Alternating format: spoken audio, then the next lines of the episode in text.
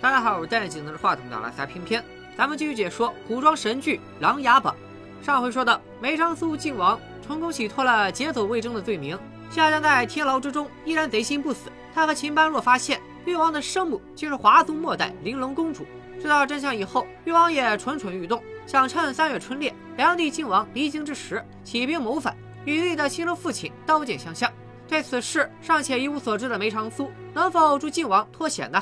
且听我细细道来。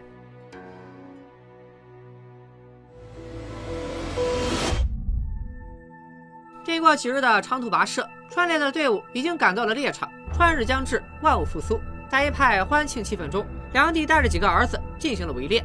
梅长苏嘱咐跟随晋王而来的庭生，春天是万物生长的季节，因此春猎的礼仪性质更重，不宜杀生。旁边的严玉金见庭生有幸得到梅长苏亲自教导，羡慕不已。苏兄是收庭生为徒了吗？算是吧。好生偏心啊！你都没教过我。你还记不记得，第一次参加围猎的时候，是谁教的你规矩？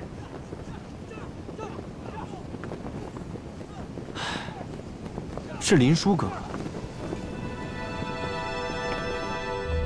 无论如何，玉静都想不到，早在他还未成人之时，梅长苏就已指点过他。只是世事多艰，岁月无情，故人就在眼前，他却无从辨别。在梅长苏的嘱咐下，飞流带着庭生骑马慢行。父亲喜笑颜开的晋王，他看到了庭生之后，似是想到了什么，神色忽而凝重。这天，静妃趁梁帝午睡，命晋王带梅长苏到他帐中一见。静妃惴惴不安地等待着，却在见到梅长苏的那一刻愣了神。她没想到梅长苏竟是这般模样。落座之后，静妃便对梅长苏嘘寒问暖。晋王见母亲这一番关照，本就已经感到十分奇怪，剑飞竟还要亲自为梅长苏斟茶。哎呀！先生烫到没有？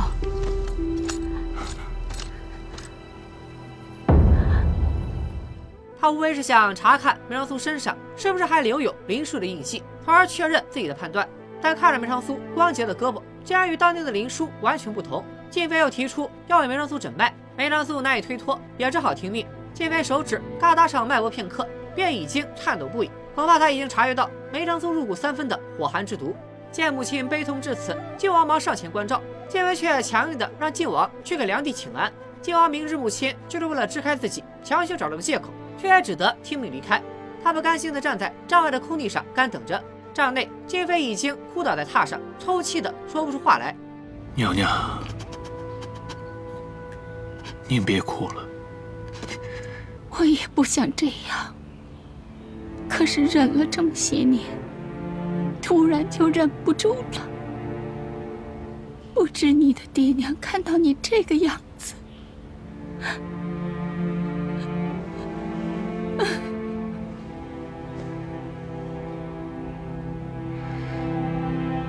静怡，我挺好的，就是身子比常人弱了些，不觉得有什么。静妃此刻不是宫里尊贵的娘娘，只是梅长苏的静怡。那个跟林家众人交好，从小给她做糕点，知道她不能吃榛子，如今又为她十三年来所经历的一切哭泣的静怡，怎么可能没事？挫骨削皮拔的毒啊！你要遭多少的罪？你的爹娘要是知道你受了这么大的苦，这心都要疼死啊！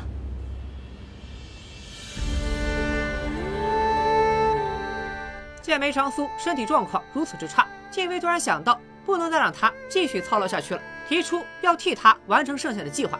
他也自信自己一定能够办成。然而这计划花费了梅长苏十三年的时间，岂是能轻易交付他人的？他不仅不同意静妃的提议，还让静妃答应向靖王隐瞒他的身份。梅长苏出了大帐，靖王仍在外面等候。梅长苏自然是什么都没说，还告诉靖王，有时候不问也是一种孝道。靖王实在太过好奇，忍不住询问母亲。而静妃也只是说，她的失态无关梅长苏，也无关眼前事，而是见了梅长苏的病，想起救人救世，故而有些伤感，在这勉强糊弄了过去。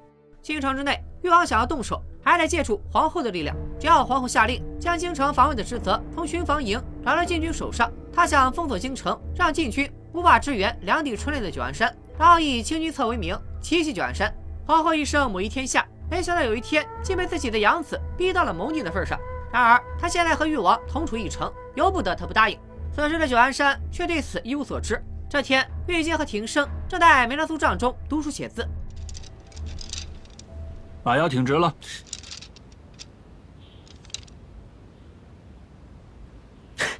苏兄不是在说我呀？哎，不过你刚才那架势，我好像在哪儿见过似的。玉京还谈起，靖王也注意到了庭生这个小家伙，对他的现状非常关心。就在这时，帐外传来嘈杂的声音。原来靖王的副将听说，在京郊流窜了一年多的野人跑到了九安山。玉京听了颇感兴趣，也要跟着去凑热闹。这条埋了几十集的伏笔，终于要开始回收了。梅长苏看着他们远去的背影，竟发现自己帐外的侍卫居然是宫羽女扮男装假扮的。宫羽素来对梅长苏有爱慕之情，这次春猎，黎刚、真平都没来，他放心不下，这才混在了禁军之中跟了过来。九安山仍是春意融融的景象，京中却早已暗流汹涌。誉王借皇后之命潜入了禁军，又迅速与庆历军勾结，准备直捣九安山。可他们万万没想到，这里面竟存在一个变数。四姐与桐路真心相爱，眼见誉王谋反，他杀进了关押桐路的牢房，将他解救出来，并嘱咐他去给江左盟报信。生死攸关之际，桐路也顾不上与四姐的个人恩怨，两人齐心协力杀出重围。但两个人毕竟势单力薄。见后面的追兵源源不断，四姐毫不犹豫做出决断，舍命为桐路断后。桐路，你先走，你先走，你走，你走！啊！桐路，你快走！真娘，真娘，走！啊！与此同时，苏宅内驻守京城的黎刚和甄平，在梅拉苏的嘱咐下，封了府上的密道，安顿好所有兄弟。如果誉王趁梁帝靖王离京有所异动，他们便会立刻撤退，留一座空宅子给他。这时，失踪已久的桐路竟突然造访，甄平气得剑指奸人。但桐路的陈情字字泣血，他与四姐情投意合，无奈被誉王利用。如今四姐又舍命保他出来传递消息，当务之急是派人通知九安山，誉王要谋逆。桐路逃脱后，夏江也立即做出反应，派人严守城门，封住了去往九安山的道路。他们还突袭苏宅，却没料到偌大一个苏宅，一夜之间人去楼空。而最让夏江不解的，还是梅长苏如何解的那乌金之毒。秦白若猜测，或许和他中的火寒毒有关。夏江听到“火寒毒”三个字，心中一惊，他会因为此毒而识破梅长苏的身份吗？咱们暂且按下不表。夏江虽然对自己的防卫很自信，但真平和桐路半路进军，杀出了一条血路。快快走！走！去！快点！去！拦住他们！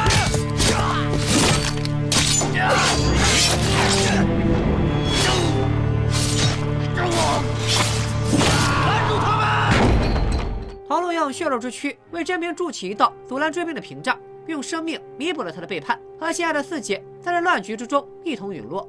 誉王那头已然与驻扎在京城西边的庆历军达成协议。庆历军的都督徐安摩虽然是废太子的表弟，但在重力诱惑之下，哪还有什么远近亲疏？誉王伪造兵符，假传圣旨讨伐九安山。庆历军五大统领要求查验兵符，其中一人却被徐安摩绞杀，其他人见状也只得俯首称臣，发兵九安山。此时，詹明也顺利将消息传递给了梅长苏等人。王志提议立刻禀报梁帝，梅长苏却不同意。一旦梁帝得到消息，便会立刻起驾回宫。誉王知道了，有可能马上收手。徐安摩也有足够的时间销毁证据，到时候京城没有任何异动，晋王口说无凭，只会招来梁帝的猜忌。而如果在半路遭遇庆历军，他们则没有力量对抗，下场比招来猜忌更糟。进也不是，守也不是，大家似乎陷入了僵局。我们切不可轻举妄动，一旦下山，必是死局。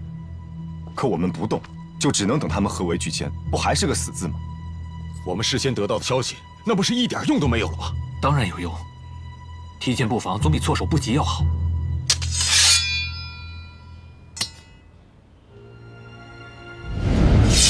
你看，这是敌方大营，你说我们应该从哪边走好？当然是左侧。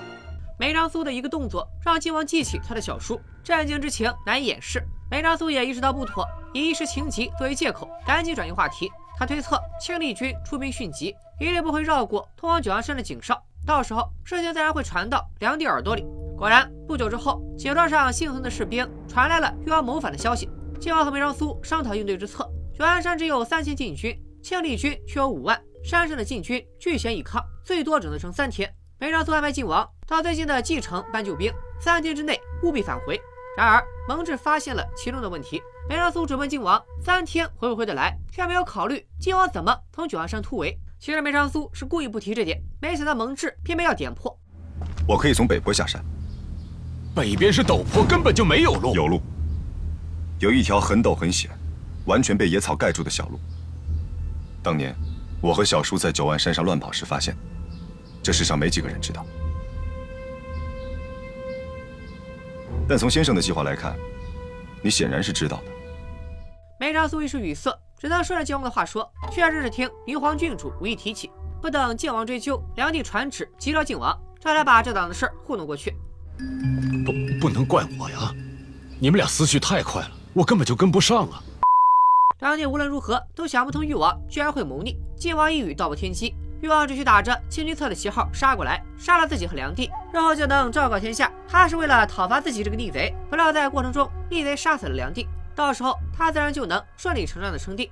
靖王将他和梅长苏之间的计划全盘道出，梁帝应允，立即着手写诏书。靖王却打断了他：禁军已经在誉王手里，就算靖王拿着诏书回京，也未必能搬得动禁军。因此，他需要借梁帝的兵符去搬继承军。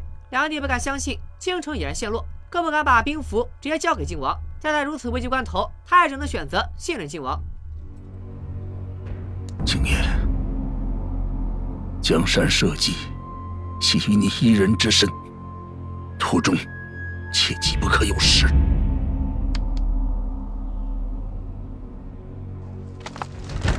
是，儿臣定不辱命。话虽如此，但靖王关心的人此刻全数在九安山上，他难免瞻前顾后。虽然梅长苏和蒙挚有置之死地而后生的决心，但三千对五万差距太大了。万一誉王攻破九安山，到时候挟天子以令诸侯，没准反扣靖王一个谋逆的罪名。到那时他尚可存活，可是他的母妃和梅长苏、蒙挚等人都绝无生还的可能。梅长苏嘱咐靖王不可为私情拖累，如果真有那么一天，他就该直捣京城，号令天下，绝不能让誉王得逞。见梅长苏心意如此坚决，靖王只好断了一切杂念，只管往前冲。而居住在九安山的禁军如何防卫，又成了一大难题。营区地处草原，地势开阔，没有攻防优势，兵马士气更无优势可言，因此他们得先发制人，杀誉王一个措手不及。在蒙挚的带领下，九安山禁军主动出击，誉王的先锋部队损失惨重。见九安山有所防备，誉王命大军就地安营扎寨，背地里却派人包抄了九安山大营。好在梅长苏拿捏住了誉王的心态，在山腰设伏，禁军借居高临下的优势，一举重挫誉王的伏击部队，断了他合围包抄的念想。誉王仍不死心，趁夜深人静、月黑风高，派人奇袭九安山营地。可梅长苏也早有准备，梁帝以及皇族朝臣早已退到山上的猎宫，营地里只有成堆的火雷。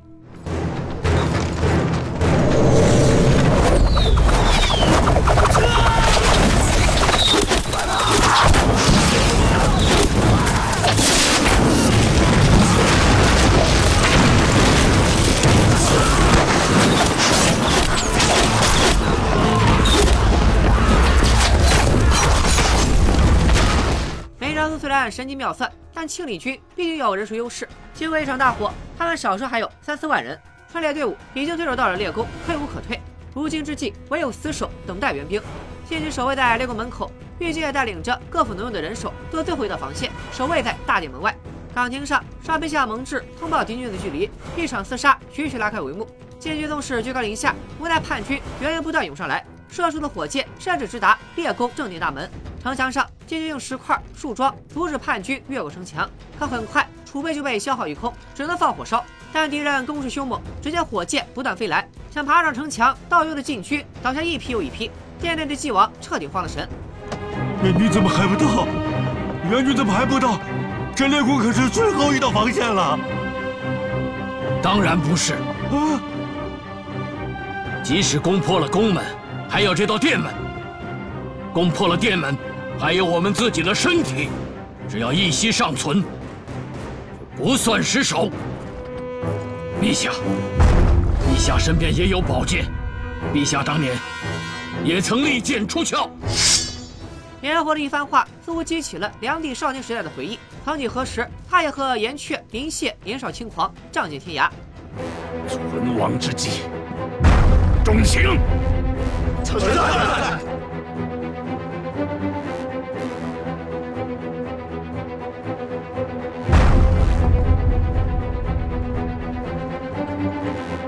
朕同力杀贼。殿外一批批将士都没能成功攀上城墙，战兵飞剑插入门框，飞身而起上了城墙。他不顾向他袭来的飞剑，终于成功的将油桶推下城墙。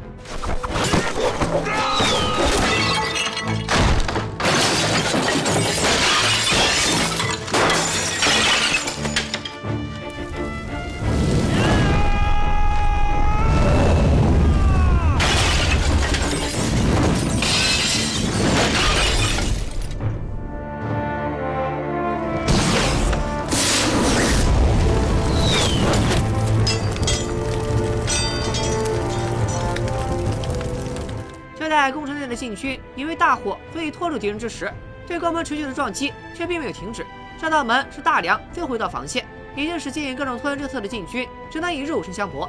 叛军最终还是冲破了宫门，禁军将士拼尽最后的力气与来者血战到底。宫羽、玉金以及更多的世家子弟，这些没有真正见过血的年轻人，也都豁出性命保卫他们所爱之人。就在禁军精疲力尽，眼看就要支持不住的时刻，女皇郡主身披银甲带着先头部队赶到。只见他挥枪砍断叛军帅旗，一枪结果了叛军首领许安魔。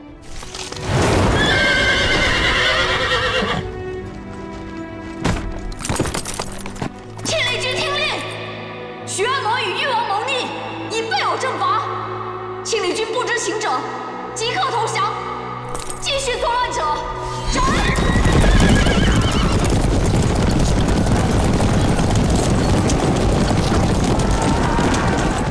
宁皇原本在距离九安山不远的皇陵为太皇太后守孝，靖王在去继承的路上派人通报了霓凰，他率一千守陵卫士先行支援，靖王则在后面带领继承军清理其余叛军。一入大殿，霓凰除了问候皇帝圣安，便是确认爱人的安危。叛军营地之中，誉王对自己的溃败难以置信，来不及他细想，清剿他的人已经来到了帐前。昔日兄弟如今操戈披甲，誉王仍不服输，想和靖王一较高下，但靖王出身军旅，结果可想而知。了结这一切之后，靖王才进入烈宫向梁帝复命。见他关心之人都安然无恙，靖王悬着的心也放下了。大半。看着他今年面圣的背影，梅长苏深知从此以后，靖王的夺嫡之路上再也没有任何障碍。靖王进殿以后，除了。汇报战况，第一件事就是交还兵符。梁帝由此也更信任了。他几分。他亲自去见誉王，却没料到誉王早就知道了。自己的身世，对谋逆之事也全无悔改之意。誉王对自己的一切罪名供认不讳。他自知这是此生最后一次与自己的主君，也是自己的父亲对话。他是想听父亲亲口告诉他，他的生母到底是谁。那我呢？我是什么？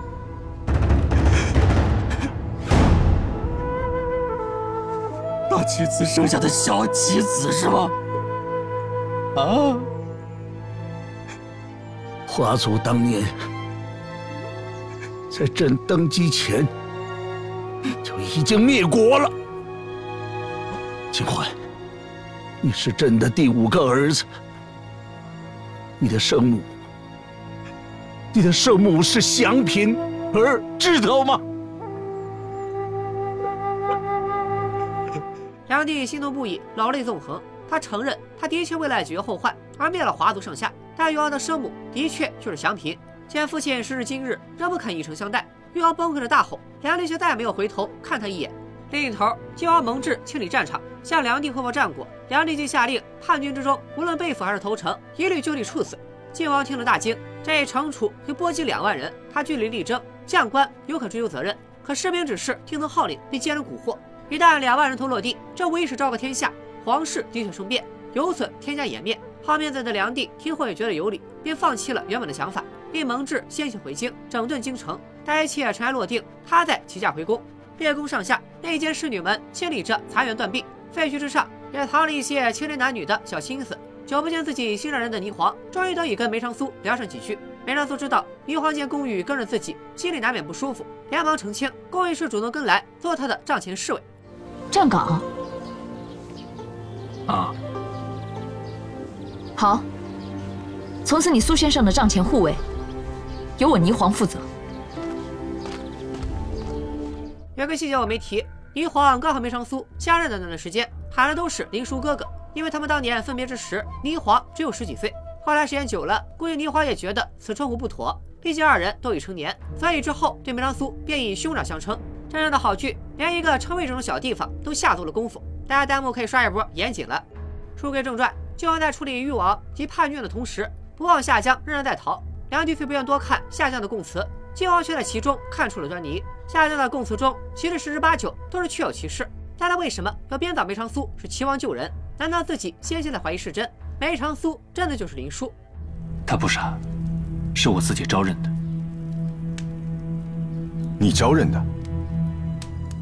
我说自己是齐王的旧人，是为了激怒他，让他情绪不稳，既拖延了时间，又容易让他露出破绽。原来是这样。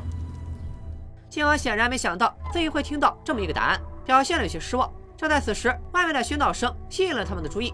靖王的副将抓住了那个传说中的野人。让人万万没想到的是，这野人原本十分凶猛，在看清来人是梅长苏以后，却收敛了脾气。梅长苏柔声与他沟通，野人也应声而动。梅长苏的手扶在他的腕上，他竟也没有反抗。梅长苏好像认出了他的本来面目，承诺会好好安顿他。野人却眼睛发红，逐渐狂躁，似是要把眼前人一口生吞。虽然众人都劝梅长苏远离那野人，梅长苏却执意要带他回房调理。他不停地安抚野人，给他洗澡、吃药，甚至还放自己的血给野人喝。在他的帮助下，野人安静了不少。梅长苏提出要看野人的左手，因为上面戴着的是赤焰军的手环，而环上刻着他的名字，上面赫然是“聂风”二字。所有人都以为聂风早就死在梅岭战场，只剩半副尸骨。夏宗甚至每年正月初五都会为他祭扫。谁成想他竟以这般模样存活在这世上。梅长苏直言自己是林殊，叶风也是无比的惊讶。没想到昔日驰骋沙场的少帅，如今就是这般温柔的模样。叶风也是感慨万千，一肚子话有口难言。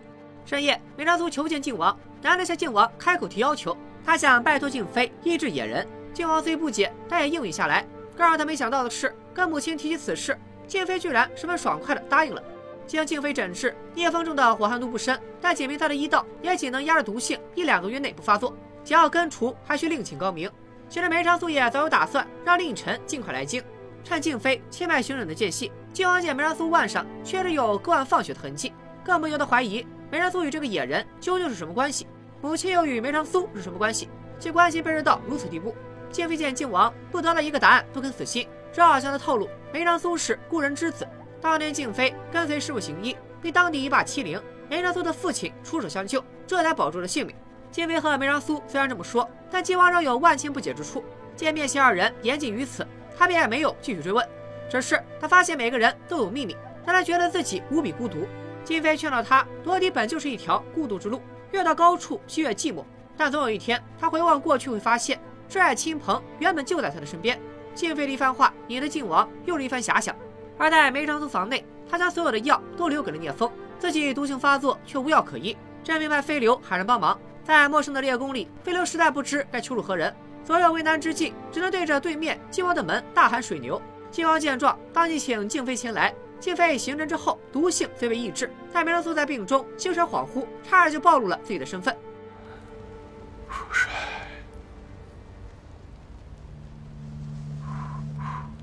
他说什么？君言，别怕。母亲，你听清他说什么了吗？静妃故意掩饰，只说是他病中抑郁，却又激起了靖王的万千疑惑。翌日，霓凰郡主听说了，急匆匆的跑去找静妃询问梅长苏的病情。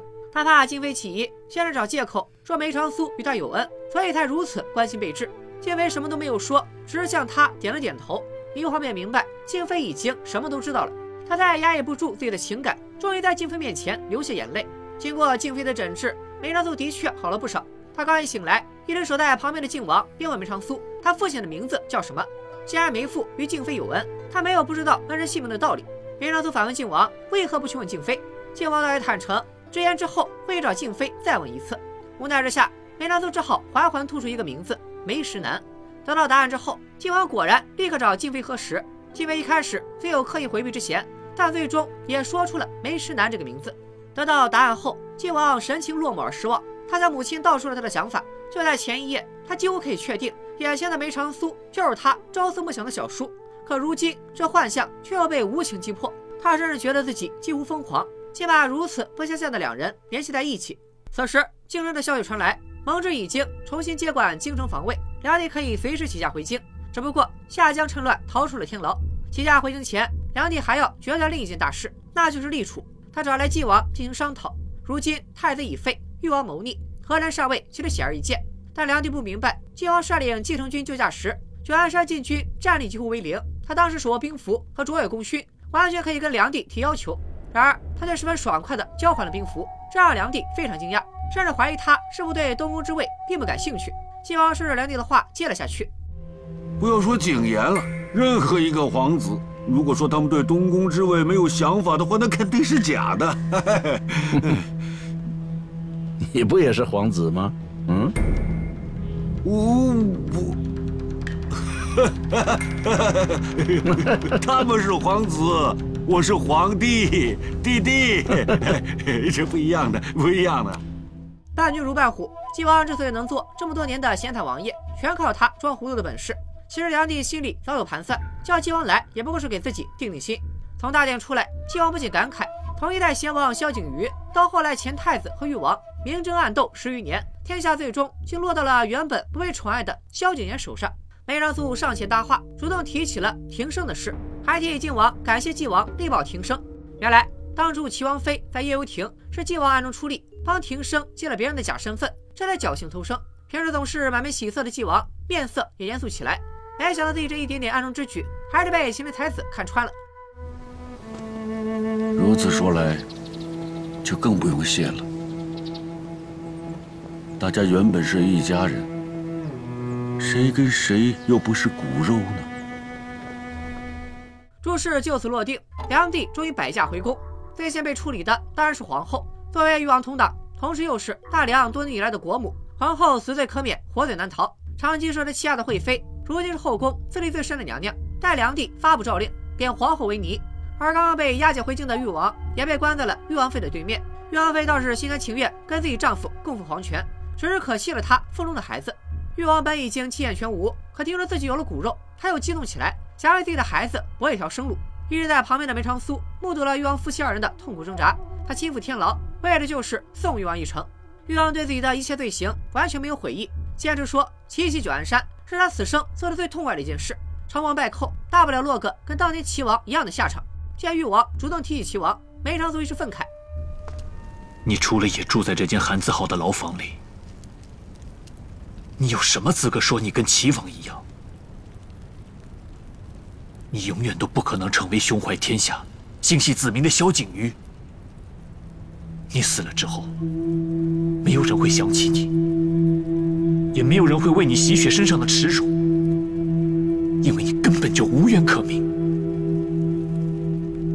见梅长苏对齐王的执念如此之深，誉王也终于相信夏江的说法，梅长苏确实是齐王救人。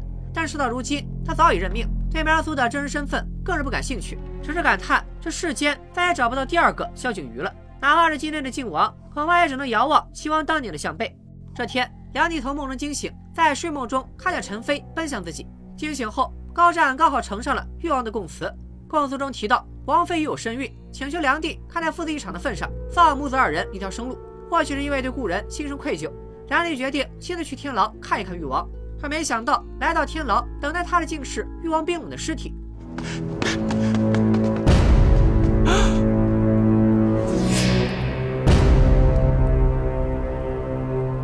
还未下旨，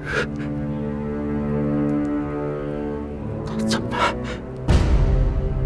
怎么敢死啊？誉王还留下了一封血书，他原本想等梁帝亲自处决自己，让生身父亲愧疚一生。可如今他也成了父亲，他愿用自裁换妻儿一个平安。只是他不知道，誉王妃听闻誉王自尽，也自杀殉葬了。梁帝当即急火攻心，晕了过去。而京郊长亭外，一辆马车碌碌而过，里面坐的正是真正的玉王妃。原来梅长苏猜测，以梁帝的性格，就算今日不追究，往后也未必能让玉王妃母子安稳度日。况且玉王之子在京城中也难以自处，因此他让蒙挚用一个病死的女囚代替了玉王妃。让真正的玉王妃母子远遁江湖。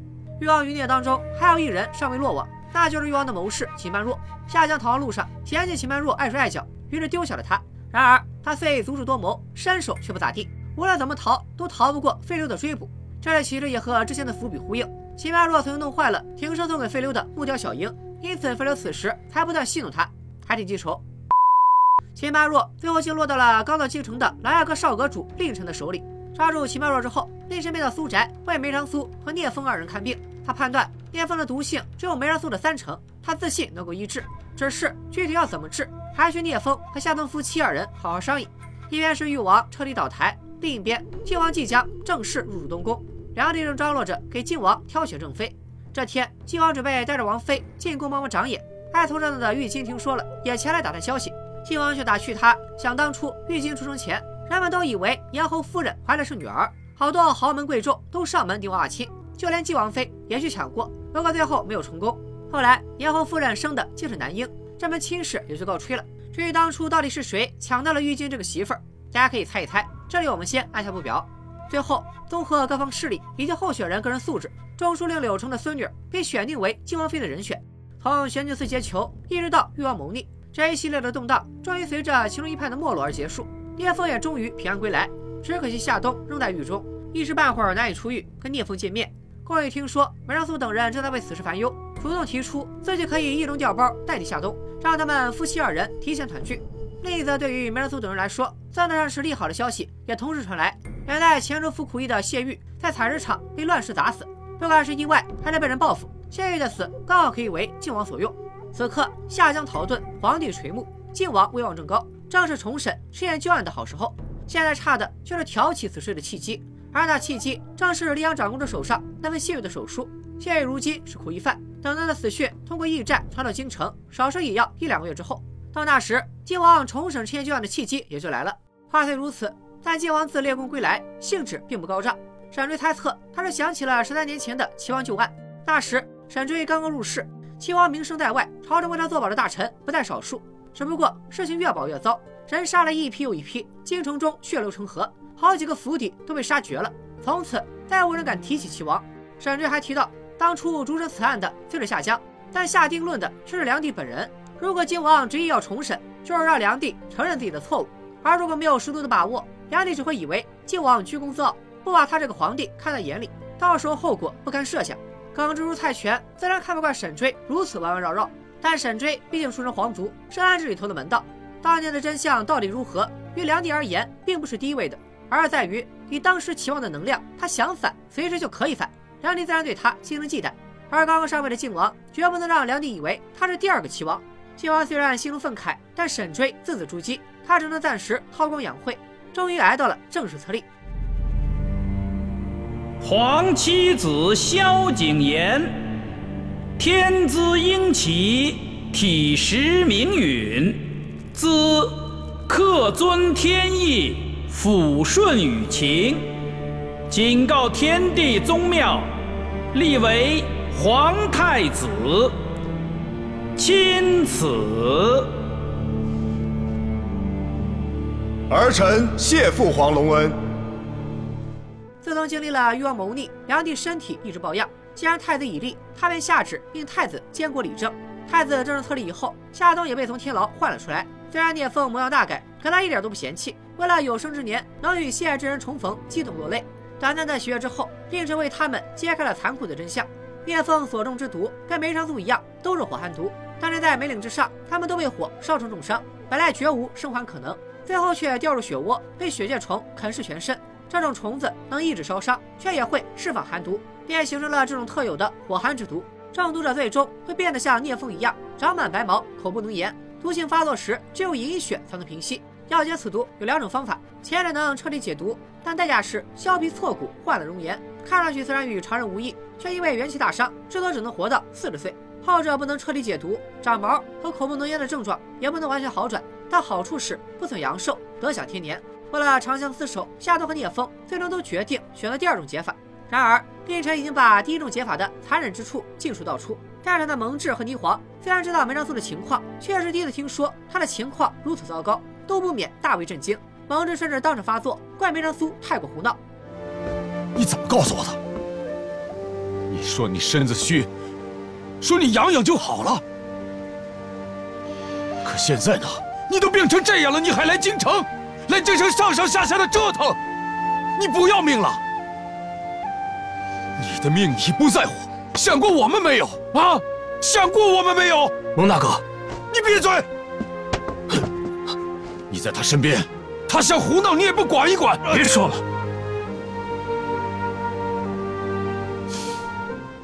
梅长苏只好将他俩带出去单独解释。夏长听见魏征叫梅长苏少帅，也才终于明白，进京两年的梅长苏竟是自己从小跟着长大的赤焰军少帅林殊。面对蒙挚和霓凰，事到如今，梅长苏也只能实话实说。他之所以要经受那削皮挫骨之痛，为了就是换一副正常人的容貌和口舌，因为他有太多事情要筹谋要做，容不得他浑身白毛、口不能言，躲在那深山老林里苟且度日。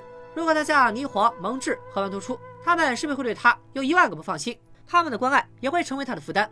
现如今，一旦太子知道聂风的真实身份，梅长苏究竟是何人，恐怕也就瞒不住了。但太子现在不能分心，只有当他的势力足够稳固的时候，才能重翻旧案。蒙挚不解，何不等太子登基，到时候翻案岂不是容易了许多？梅长苏却斩钉截铁地否定了这个想法，赤焰旧案必须在梁帝在位的时候重审，等太子当政，此番复案本就不妥。更何况天下人都会以为太子此举是念及旧情，可齐王和赤焰军要的必须是彻彻底底的清白。因此，他们必须让梁帝自己推翻当年的结论。梅长苏要的从来都不只是复仇，而是名正言顺的沉冤昭雪。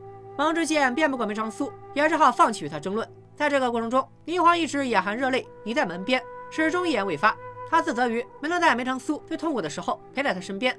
见爱人如此心痛，梅长苏其实也自责于无法平衡忠义和儿女私情。不过往事俱如烟，霓凰此刻更关心梅长苏究竟还有多长时间。你之前瞒我的任何事情，我都可以不在乎。但这件事，你一定要告诉我。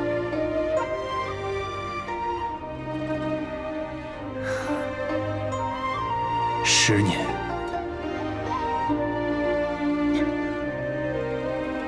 够了，答应我，这十年。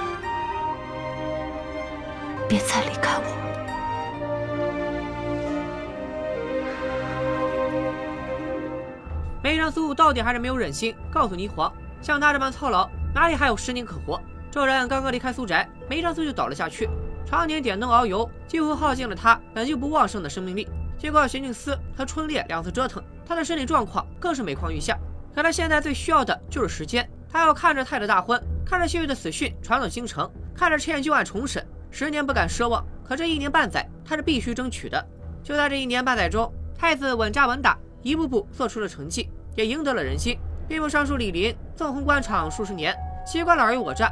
当初他挡夫于前太子自破坊爆炸后，他还没事找事探了靖王一本，因此惶恐新太子秋后算账。可他没想到，太子仍是照例给他安排任务，并没有刁难他的意思。他实在摸不透这位新太子的脾气，沈直提点他，新太子与众不同。认真办事就是讨他欢心，其余的花招在他面前一律不管用。最近，梁帝又交付了太子一项任务。多年以来，大梁皇亲贵胄逐渐繁衍生息，规模过于庞大，每年供养他们的消耗也越来越多。如能减爵降俸，也会给皇室省出不少。梁帝当权时，碍于大家都是亲盟手足，不好动谁的利益。如今太子监国，劲头正盛，刚好可以显显他的锐气，替梁帝去得罪人。太子考虑的也十分周全，找来纪王和燕侯帮忙。这两位在皇室宗亲中影响力非同一般，有他们出马，必然能事半功倍。太子这边如日中天，夏江这头也是朝夕必争。自从逃离天牢，夏江躲在同党家中，他坚信只要梁帝知道了梅长苏的真实身份，太子的恩宠便会烟消云散。同党的侄女在宫中做贵人，他安排这位贵人向妃太子生母岳贤妃传递消息。岳贤妃深知夏江已是逆犯，与他有了牵连，绝没有好下场。然而夏江信上所说实在让他心动。他也相信夏江手上的筹码足以扳倒新太子，到时候梁帝自然就会想起东宫过去的主人。岳贤妃配合夏江演了一出戏，说是病情危急，需要能见上梁帝一面。他趁梁帝探病，这样的套路，自己今日偶然获得一封密函，里面是夏江的口供。口供上说，那个梅超苏不仅是齐王旧人，他还是梅岭逃出来的赤焰余孽。说什么？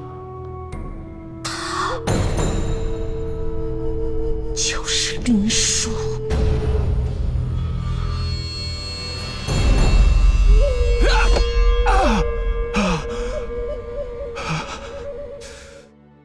琅琊榜第四十三到四十八集的内容就说到这里。这次晋王正式入主东宫，为赤焰军翻案指日可待。然而夏江却在此时去而复返，打算做最后的殊死一搏。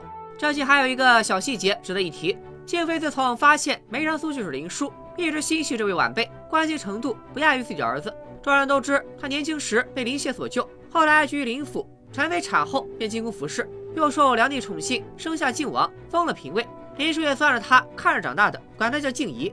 但可能很多观众没有注意到，于静妃而言，林叔远不止故人之子、儿子密友那么简单，他更是静妃挚爱之子。